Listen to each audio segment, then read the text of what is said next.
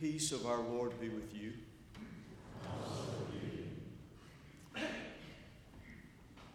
Whatever you do, in word or deed, do it all in the name of Jesus.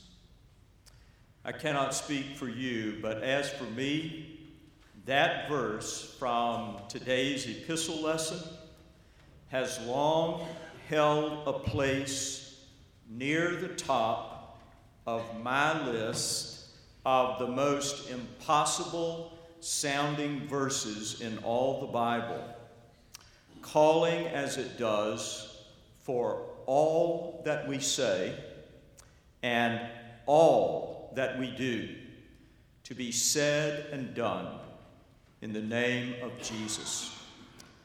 A severe, stern sounding call, which comes at the close of a longer passage in Colossians, which many students of Scripture believe to be a passage about baptism, because in it, the writer of Colossians calls on the readers of Colossians to take off an old life and put on a new life, to dress themselves with compassion, kindness, humility, meekness, and patience, and to clothe themselves with love.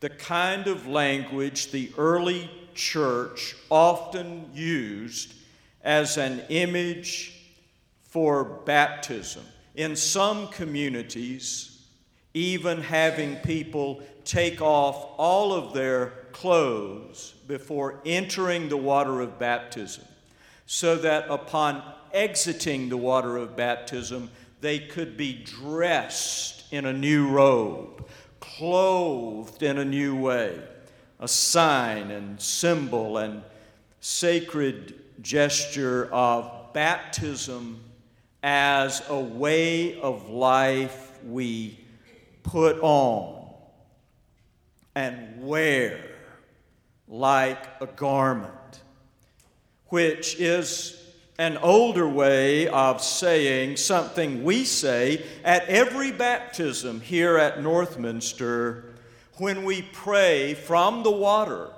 for the one being baptized that they might never quite manage fully to dry off, wearing the water of our baptism to work and school, in lunchrooms and locker rooms, classrooms and courtrooms, waiting rooms and weight rooms, clothed with compassion, kindness, humility, meekness, patience, and love, because we are wearing everywhere we go the water of our baptism.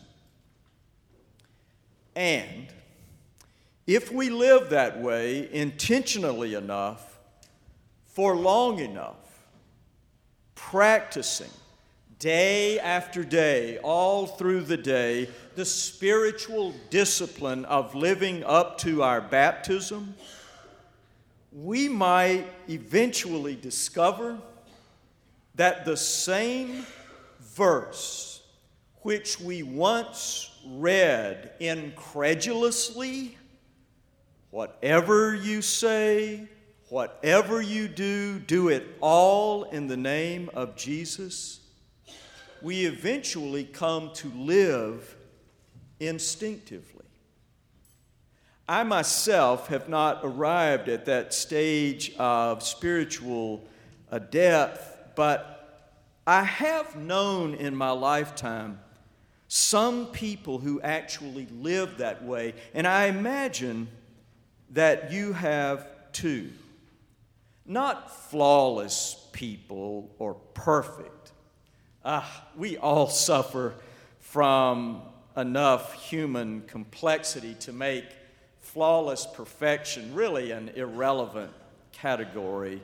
Not, not flawless people or perfect, but rather people who, whether they were once sprinkled, poured on, immersed, or plunged, get up every morning and wear their baptism everywhere they go.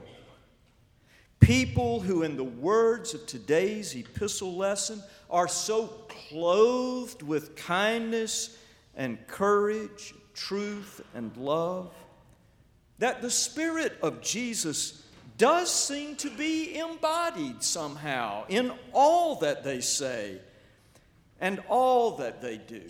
You've known a few of those people, maybe several in your lifetime, the kind of people who help the rest of us by showing us how kind and courageous it is possible for ordinary people to be.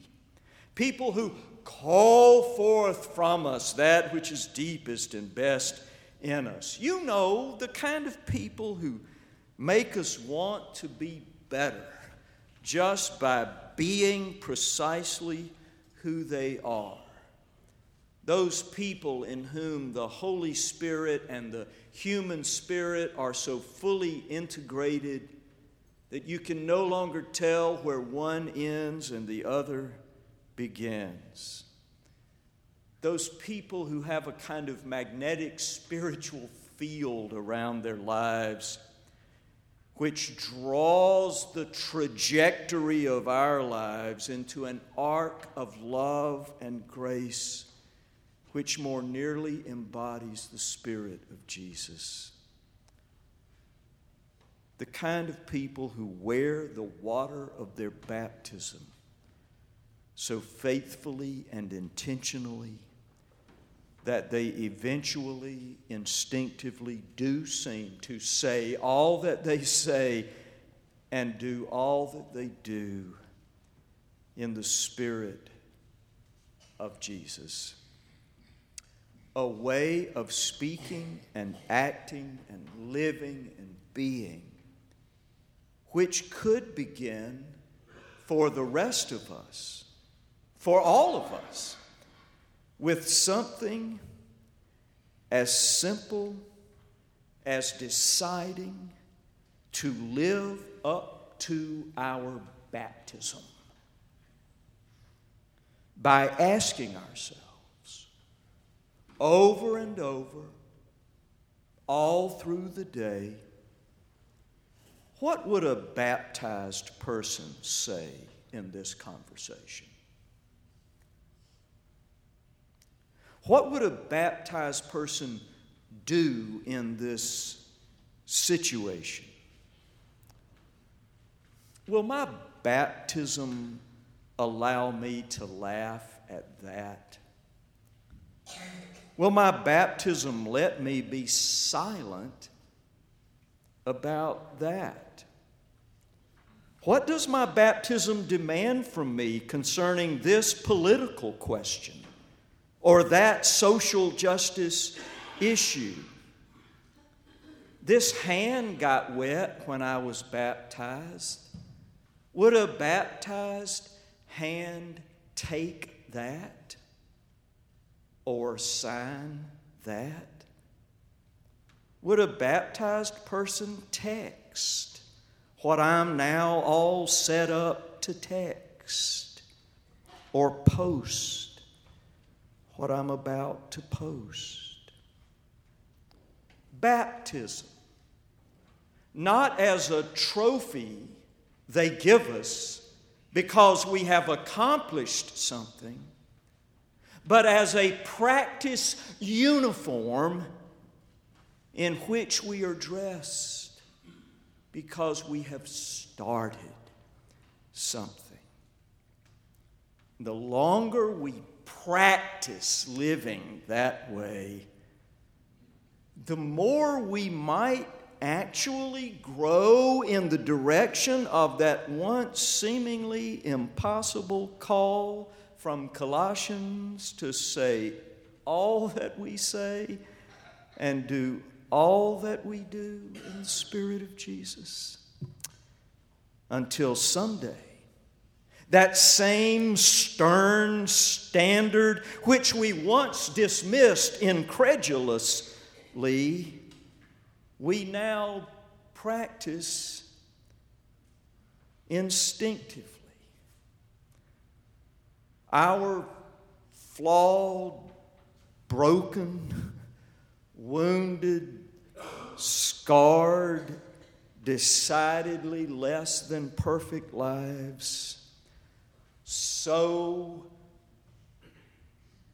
soaked with the water of our baptism that we become so clothed in kindness, courage, truth, and love.